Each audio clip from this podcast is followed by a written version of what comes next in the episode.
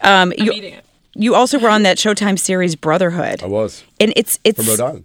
it's what honey? It was Rhode Island. That's the, the thing people never remember about the show. It was really as much about, Ro- in- in some ways, Dig is about Jerusalem, about this tiny piece of land that, frankly, I mean, thousands of years people have been slaughtering each other to take possession of this piece of land. It's not much bigger than the studio, the Temple Mount, and and um, Brotherhood was about Providence in, s- in lots of ways. It was about the So same town. good. Being on location in a lot of these places, were you ever scared for your security or anything like that? I'm s- Shit, yes, you're kidding me. Well, in Brotherhood, I played a gangster who was a thinly disguised version of Whitey Bulger, and he was still at large, and many of his friends would come and find me. And talk to Come me. on. Oh yeah, yeah. No, I'd be sitting in a and cafe. say what?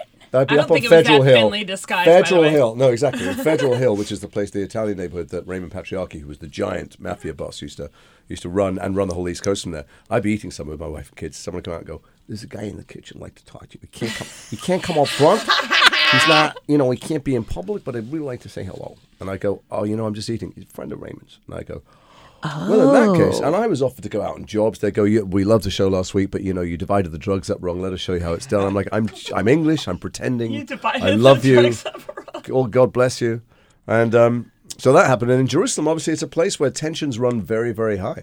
And we're making a show about this place that you know people think uh, Americans generally, and people in the rest of the world, they, they watch TV and they think it's about something happening in an exotic place.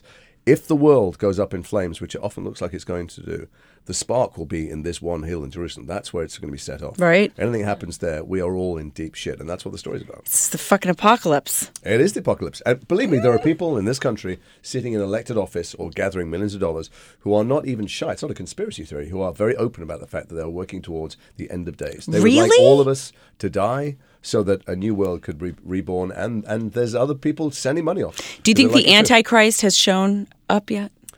Uh, in this studio? I, I haven't been here for all your interviews. I wouldn't put it past you, no. Yeah, mate. Really? It's great. I know, I love him. I don't want you to leave, but I know you have to. I have to go and hook my. s- I, I- you know what? Now it's going to be hard not to swear on all the other things. I I love swearing. know. I'm someone who I- swears we encourage much it. too much in my own life.